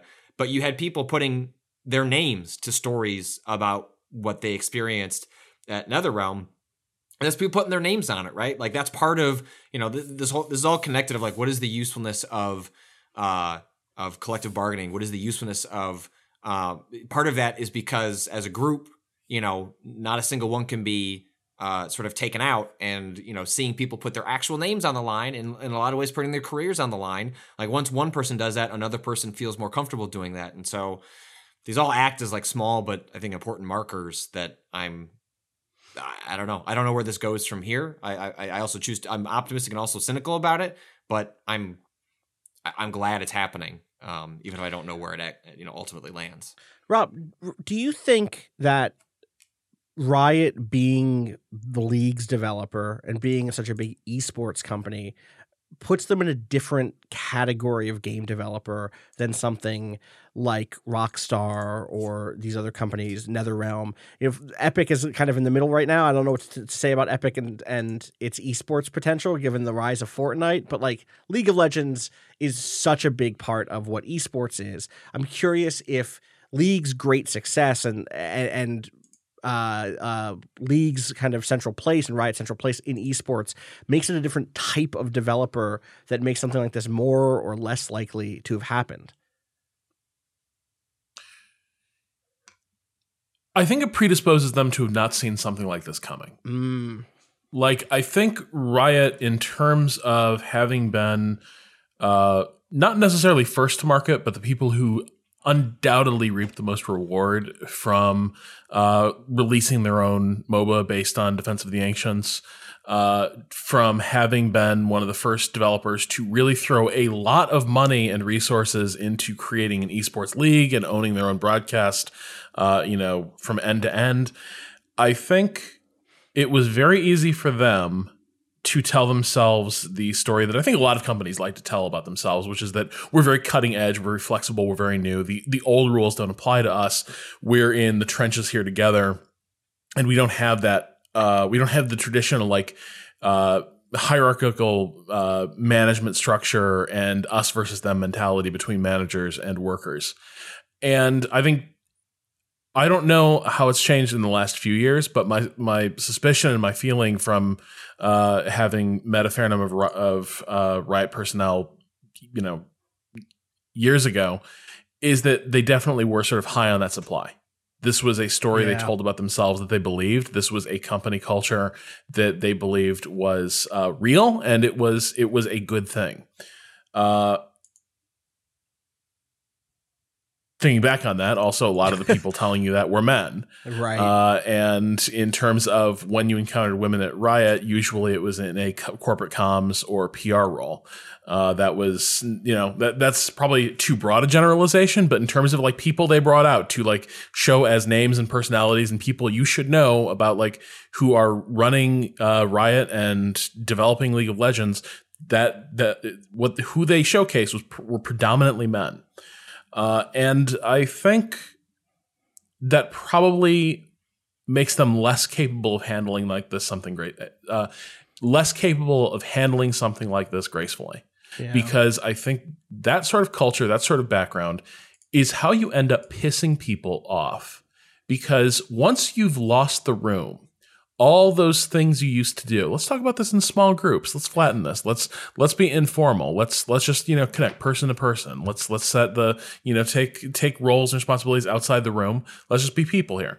All that stuff. Once you've lost the room, just infuriates people. It's not seen as being in good faith. It's not a serious response to any of the actual complaints people are raising. Uh, bad culture flourished under the old model. So why are you saying, well, this is how we do things here? We're rioters.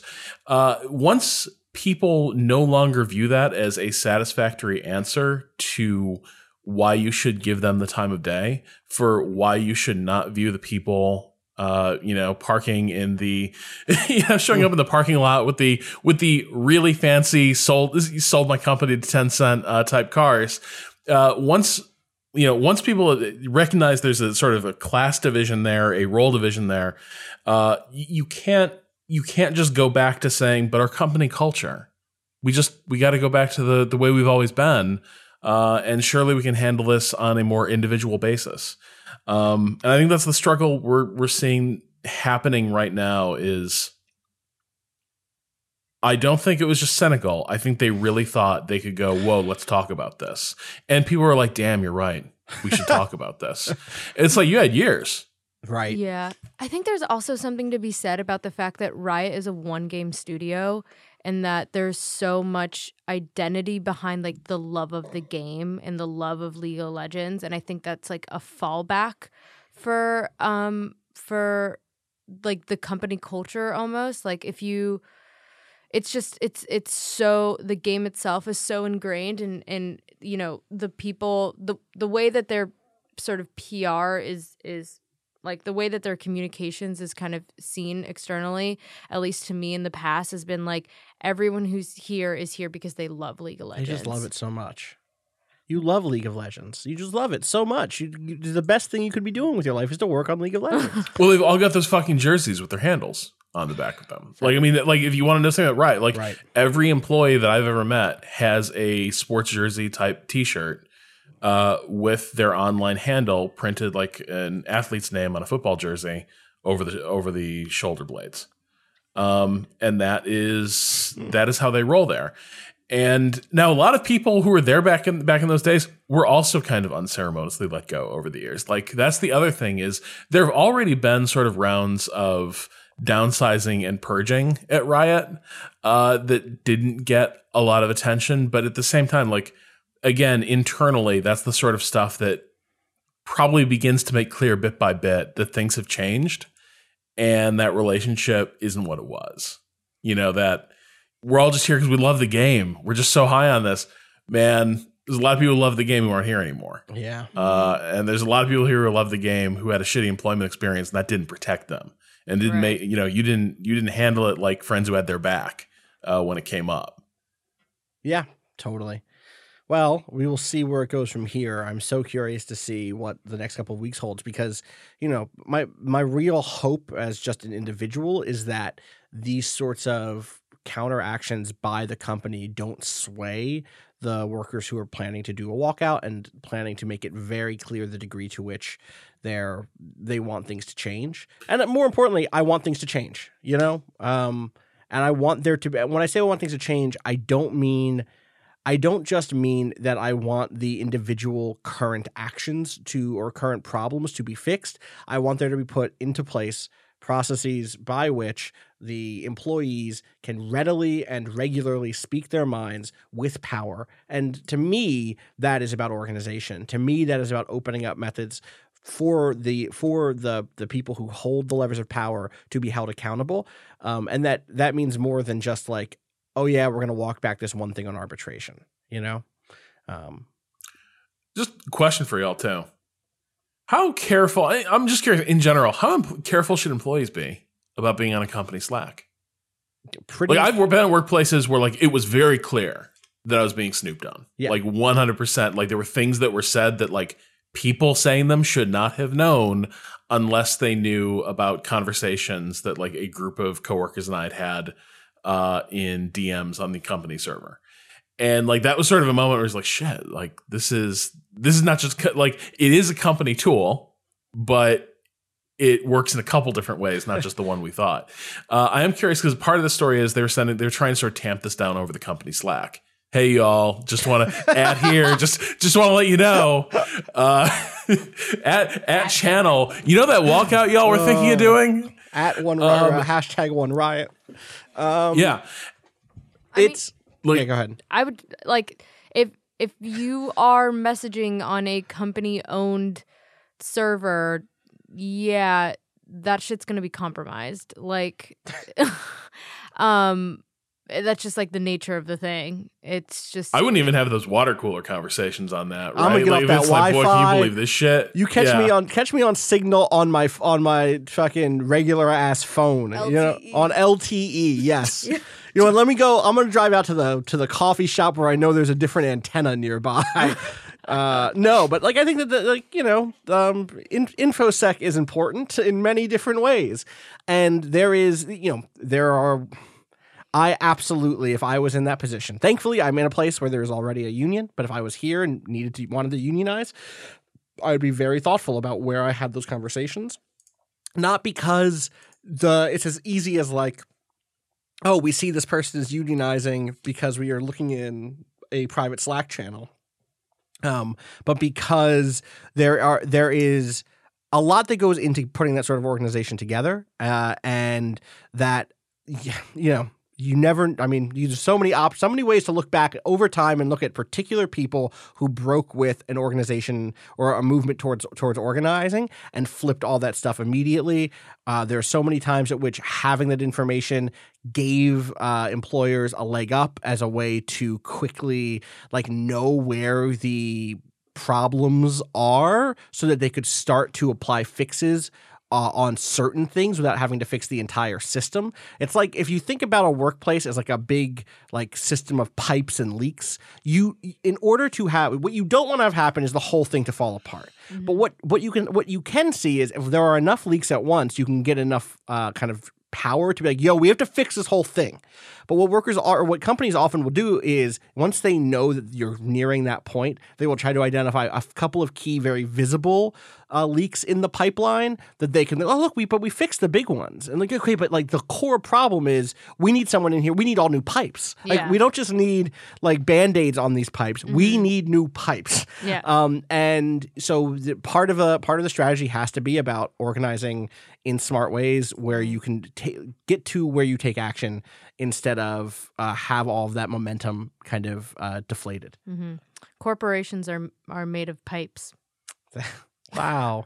Just a few weeks ago, you didn't know that the internet was made of tubes, and now you know that corporations are made of pipes. I'm growing. Fantastic. Um. All right. I think we might be done for the day. I'm gonna go get a hamburger. Oh, That's that what I'm sounds gonna great. go do. I'm gonna get a hamburger and a, a black cherry soda. Oh, My fave. My fave. One of my faves. Easy. My my fave. What's everyone's favorite soda in the world? Cherry Coke. Cherry Coke is good. I like a birch beer. Y'all ever had a birch beer? Have you- Kato, uh, yes. yeah, Kato said fuck yeah. If y'all never had a birch beer, you should try a birch beer. Pennsylvania Dutch birch beer. Let me I tell don't think I have. They're good. I don't drink soda. That's fine. Do you Also- like carbonated drinks in general? You like a seltzer? You like a Why- flavored seltzer? No, I my uh I consider it to be like a vice. So it's like I drink enough beer, and I just like I don't need the Yeah. extra. That's fair. Like that's just that's I, I drink coffee, I drink water, and like those are my so like coffee's where I get my caffeine. Okay, I will say occasionally I have uh the little small like the little mini cokes Mm. because like sometimes I'm tired at like five thirty. Yeah. I don't want to. You don't want a I coffee. I don't want to drink another coffee. Yeah. Yeah. Um, it honestly doesn't do that much. Whereas like one of those small little cokes is just like, and again, but that's just for me pure caffeine. When I when I was a kid, when I drank shitloads of soda, Mountain Dew Code Red all day, baby. Oh my god. True gamer hours. That shit's gross. It's, It's so, so, gross. gross. I can't I I think back to drinking it and I'm Yeah. retroactively disgusted with myself. Baja Blast. But I drank shit, I drank so much of that. It's one of those things like I had that a couple of years ago and I realized how much my taste buds had changed. Yeah. Because like I remember it from when it came out. Taco and Bell, I was baby. like, it's like ridiculous. Like it's like the most intense Shirley Te- Shirley Temple you've ever Yeah. had. Uh, and when I had it like a couple years ago, I was like, well, this is kind of nauseating. This is Oh, yeah. this Don't is not this is not refreshing. Mountain Dew in front of me, a gamer's Uh-huh. mind. I thought you were gonna say mom. a gamer's mom.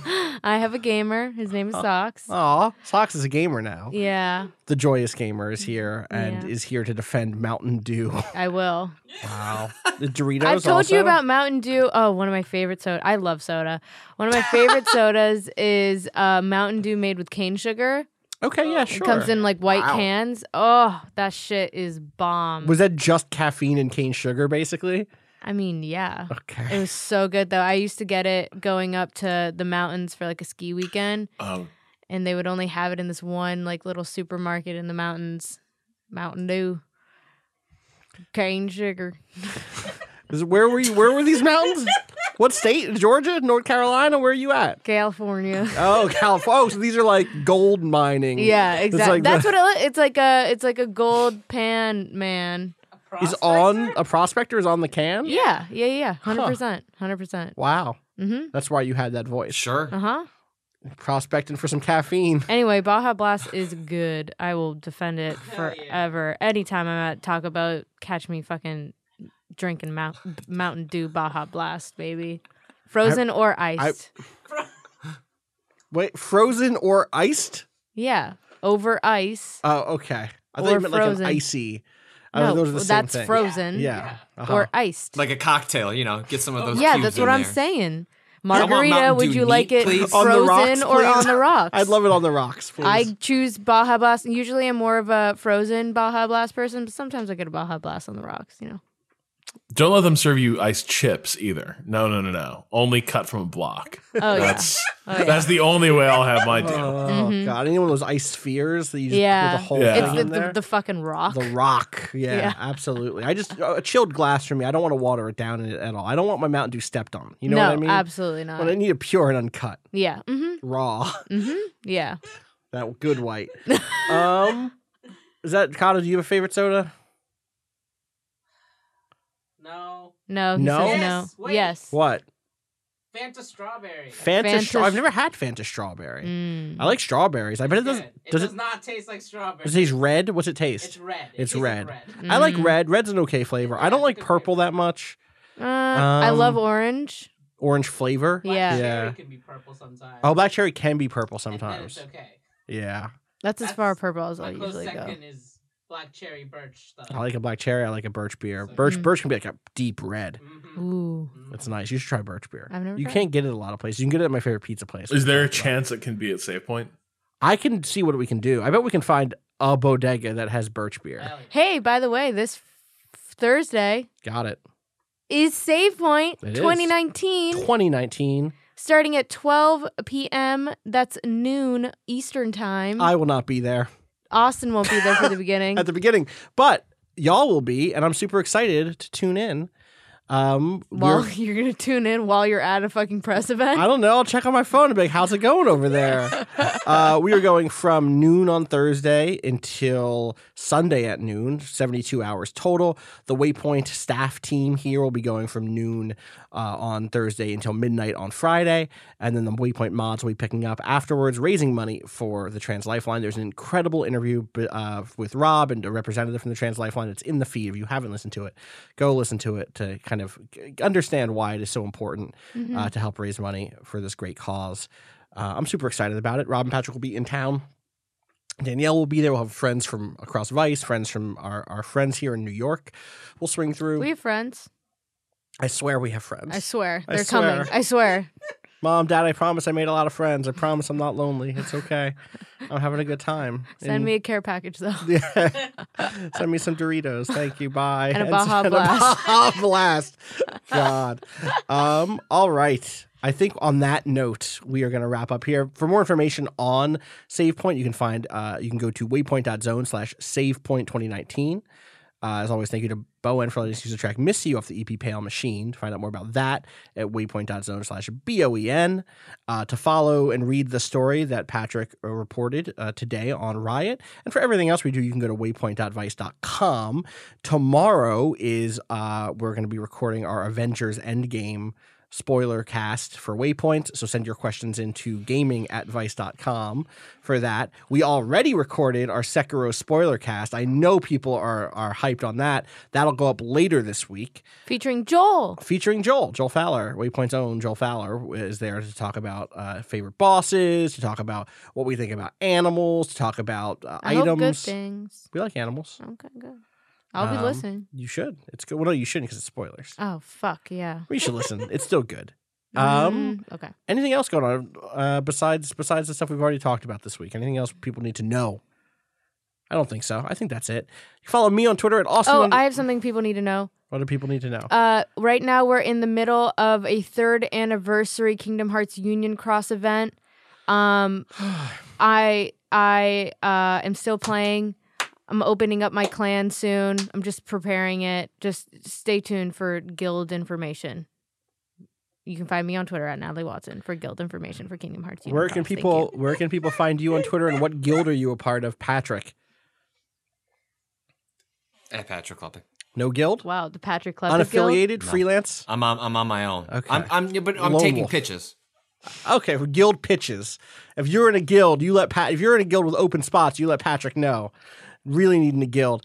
Uh, Rob Zacny, where can people find you and what is the guild you are affiliated with? Uh, at Rob Zacny on Twitter. Um, There's a story about a guild I was a part of, but I'm not sure I can get into wait, it here. Wait, wait. What's this? What happened? What was your guild? So the thing is, you have the thing you have to really understand is that I was really naive as a Uh-huh. kid. Like I was like a very sheltered white kid from the suburbs, and I played the original Delta Force a lot. Uh huh. Uh, do you remember that? Like voxel shooter, military shooter, series one for a number of games. But Delta Force one was really, really good. I would Yeah. argue. Uh, and I played an awful lot of it. Uh huh. And by the time I played it, the community was dying, Oh. and there weren't that many people. But I was like the king of that community. I was just a tremendous player. Yeah. Um, and I just was like kicking so much ass that some players that I saw pretty regularly, and a lot of them were pretty good. I'm remembering parts of Uh, the story, and I'm worried. Yeah. Um. I mean, we can bail out. No, you No, keep going, keep Rob. going. Let him. Let him know. You made the right. a- Mm. Who So, found you? uh, Who's, who saw you out among the voxel hills of Delta Force for the for the personal computer and said, "We need him." a guild called the White Knights. Huh? Oh. Yeah. Which, in retrospect, I realize now what kind of knight What type you of mean. Yeah. But to me, I was like, oh, Lancelot's kind of lame, but you know, I'm Yeah. sure. Cool, White Knights, Cool, right? White the good guys. yeah, Sure, uh-huh. that sounds awesome. It's medieval times. You got to pick a color. Got, mm-hmm.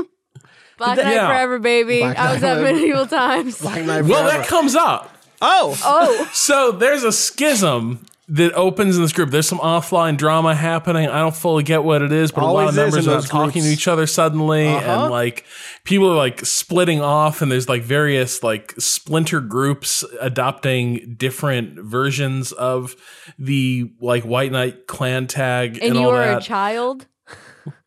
uh, yeah. Okay. and I was like, I don't fully know what's going on. I don't know why this is all becoming so dramatic, but uh, like, so a couple guys were like, "You gotta come over to our guild," and I was like, I don't know. Uh, and they were, and then it, they were like, "Well, we also need a name. Like, we can't be the White Knights anymore because that that that guild sucks. They're they're terrible." And I was like, "Well, we could be the Black Knights." And they're like, "No, it can't be the Black Knights." and I was like, "Why?" And they're like, "Look, it just can't. It doesn't work." and I was like, "But Black Knight's cooler cooler anyway. It's like you know the army." And they were like, "Look, man, it just can't be the Black Knights." oh, no. Oh, Rob. and now that I think about it, I am oh. pretty sure one group like was like, "We'll be the White Wizards." And oh, the big, at that Gan- point, I was big gone. Gandalf fans. they love Yeah. Gandalf. Yeah. Got it. not not Saruman the many colored. No, no, no, no. Not- One no. color only, please. Yeah. They were, I, yeah. uh, ooh, they would have hated So me. uh, at that point, the whole thing started to like I don't know. It was just because I wasn't like I played Delta Force, but I didn't go on boards or anything like that. Which thank God. Like I think there's there's an alternate world where I got like radicalized into white nationalism and Oh, white yeah. supremacy through that fucking game. Like Totally. that these like online friends that I played with every night, they're like, hey, why don't you come to our like Usenet board uh, and learn about your duties to your race? Holy Uh, like shit. I mean that that's the thing, right? Like this is how they get they get a lot of people. Yeah. uh, this is you know you're you're there and you don't you don't necessarily hang the sign on the front. Mm-hmm. Uh, but anyway, it was it was way too much drama and bullshit for me, and I was way better than them anyway. Um, so no, I So mean I was do? like I was. How did so you I just, escape? like deleted the clan tag, and I was like, I don't even know what the point of this is. We barely ever play together anyway as a team. Like, who gives a shit? so I just deleted the the clan tag and uh, moved on, and later got uh, recruited by some way way better players, uh, who were part of the uh, Zapatas uh, clan. Hell yeah. Which wow. You Yeah, took a way hard more fitting, swing. right? Wow. You just get Yeah. in touch with different were- parts of your they were- heritage. You know? they were real fucking good. Hell yeah. That's I what I'm bet. talking about. I bet. And I'm au- at Austin underscore Walker, and you can find me on the MS Gaming Zone playing Rainbow Six with uh, Clan TDS. That damn sniper. We're a bunch of campers, and we don't have any uh, any any qualms about that. I don't have a big story. We just shot people a lot in Oh. Rainbow Six. It was oh. good. oh, this is real. This was real. Oh, this was okay. around the same time that Rob was flirting with white nationalists. We weren't hanging out on 10 or M No, I don't fuck around with M play. I don't fuck around with, with 10. I don't fuck around with there was another one. What was the other one? MS Gaming Zone was where I was at. That was it. That sounds like a nice place. It was 10 is where I Oh. played because you could 10 you could like it was able to trick games like Duke Nukem to play over the internet. Um GameSpy. don't I don't fuck with. GameSpy. Catch me on MSN. That's where my messenger is anyway. that is really truly going to do it for us today. Uh, I'm excited about Save Point. Everyone should tune in for that and enjoy the rest of the podcast we got going on this week. Somebody else help take me out of this extra long bonus super good Monday podcast. Tamarind Jarritos. That is my that is my soda. What is that? Tamarind Jarritos. I don't know what that is. Yeah, you do. Do I? Yeah. You know Jarritos. Yeah, oh, no, every- yeah, like, I do. Yeah, you do. Yeah, I do. Jardos. Thank you for putting it in words I can understand. Uh, uh, waiter, can I can I get some Gyarados? Can I get some Gyarados like the Pokemon, please, Can I get some Gatorade? ma'am? Can I the get bubbly some, Can I kind? get some bubbly Gatorade? I need it, please. I'm dying. No. Peace.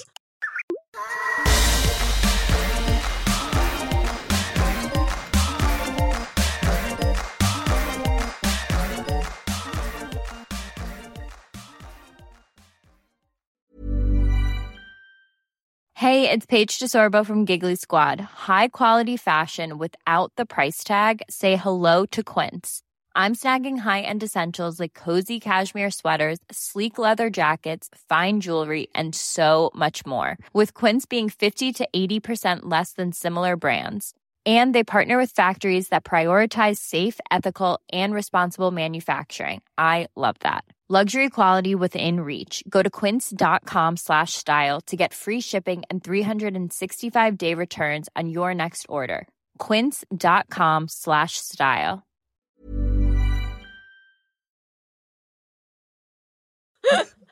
Gotta go. I don't know why I sound like a Hanna need- Barbera I need to eat cartoon. lunch. We're gonna go eat hamburgers. A hamburger. A burger. Boyorgor. We got to stop this. Go away. cheeseburger, Bye. cheeseburger, Peace. cheeseburger.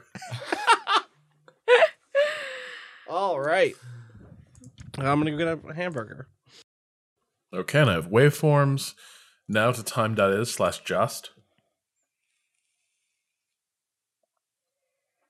Just the time without the propaganda. Yeah, I don't need your whatever quote it is or da- it's dance day. Apparently, it's dance day.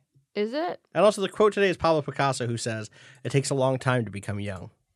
Hmm. Make you think. Make you think. Make you think. And there was nothing Dance Day. problematic about his approach to that at all. God. Are we good? With Mm-hmm. Pablo, no.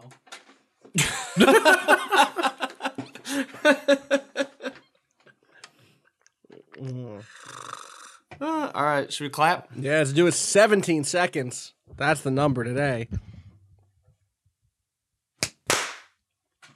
Patrick, I need your video. I need your face. Oh. South by Southwest Gaming is now following you. Finally. That's what got them over the edge? That was it. Apparently. Make them big.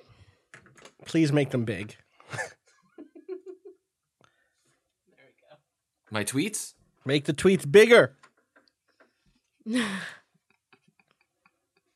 Kato, can you make us red again?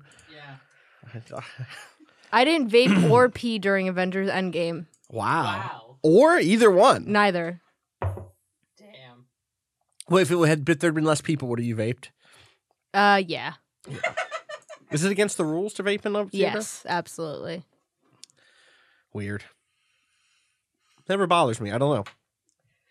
People I would be bothered shit. if people were fucking blowing clouds in front of my face and it's like Yeah, but don't do that. not a foggy scene. Maybe if it was like kind of a foggy scene, I'd be like, all right, I appreciate the atmosphere you're providing here by blowing those vape clouds up in the sky during this foggy scene. I love. Oh man, This I is- love the scene in Third Man. It just smells like cotton candy. I just love it so much.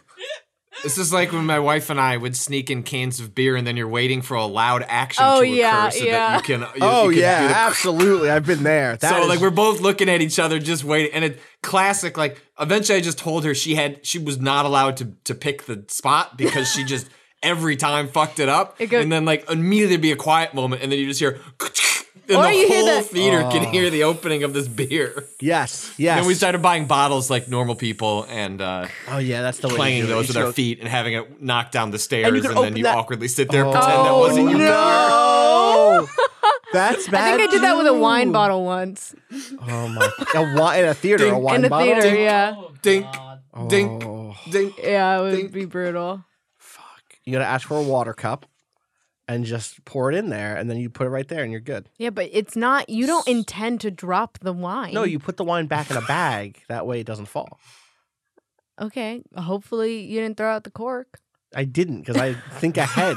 I have a plan. What if it? What if you have an open bag, like without zipper, and it falls out of the bag? You put it. Oh my god! What Bring are you, a zippered Are bag. you kicking the bag? Yeah, what are you like, doing to your would- bag? during well, the movie? sometimes bags just move around. Maybe there's a fucking scary. No, you know what I'm gonna say? Bags never just move around. Yes. You can't Sometimes smuggle booze and socks into the theater. I think that's the problem. If you're like problem trying to be right like, there. look, I need two things: a cold one and my dog. it's like the I think it's like the riddle with the, the chicken, the wolf, and the and the hay or whatever. I don't know that one. Okay, And we're back. whatever the fuck it is. Sheep. Like, what is the what's the third? What are you thing? talking? Is this the one with the ra- the Aesop's wolf, fables? sheep, lettuce. I think. Lettuce. Lettuce. Is it lettuce the third thing? It's a vegetable thing can of be some whatever. sort. It's not hay. You're right. It's not hay. There's a house made out of lettuce. That's a different thing. Yeah, you get that at a cheesecake factory. I just want a lettuce house, just iceberg That's lettuce. just that's just a into cob. house. That's a Cobb salad. House right of there. Lettuce would be a good p- name for us, like a salad shop. Yeah, House of lettuce. House of Ooh, lettuce. kind of scary. I don't house like of the vibe. let us. You know, Mm, let too culty. eat this house. Let us. In this house, we eat lettuce. Just iceberg. oh, iceberg. please get me a T-shirt that says "In this house we eat lettuce," and then in parentheses, just iceberg. and on, the, the back, it's a boring house. Um, no dressing. no dressing, just raw, crispy. Ew. I would not. I would. Mm, no, thanks. I feel less than human. I feel like a White Walker. Do White Walkers wake up at 4:30 a.m. to go see Avengers Endgame? It's a trick. They don't go to sleep, so NY Rob, That's Manhattan the- Rob. What, Sorkin wrote this one, right? Yeah, Yeah, he Rob's, did. Rob's and favorite. Jeff Daniels. Jeff Have Daniels is fun with starring in that. it. Who's Jeff? You, you're gonna rewatch all of uh, Newsroom on your way here, right? You know, after my third rewatch, I was like, I don't think I need to. Who's Jeff Daniels? Well, Olivia Munn wasn't that bad in that show. Show should have been her and uh, Sadoski. I'm looking at him him up so I can. I never see. watched that third He season. was the he was the news host in the newsroom, or yes, Dumb and Dumber, the non Jim Carrey character. If I saw him in person, I'd be like, "Oh, okay." yeah, I'd be like, yeah, "Did you? Are you a dad at my high school or something?" that's exactly right. That's that's his career. Yeah, yeah. being a dad of a high school student. But kind of a dickish dad. Like bitter divorced dad is kind of like every role that calls for kind of like, you know, middle aged, angry, self righteous. Uh, Yeah, he Jeff belongs Daniels to a call. country club. Doesn't play sports, but just goes. for Right. fun. He just likes to go there and get a drink. Yeah. Everyone else can golf. hmm Don't worry, I'll, I'll be at the bar. He'll drive the cart and pack pack the pack the fucking cooler. Maybe swing a club or two. we should clap. Make it clap. We should pick a time and then clap. God damn it. Uh, thirty-two. Thirty-two. Okay. Don't listen to my What was that last one. clap? That, That was, was just Natalie. me being a fucking asshole. Yeah, making it harder for Kato. That's fine. I got it. I thought Um, Patrick had just completely fucked up. Where he was like, "Yeah, I yeah did it." Just m- minutes later.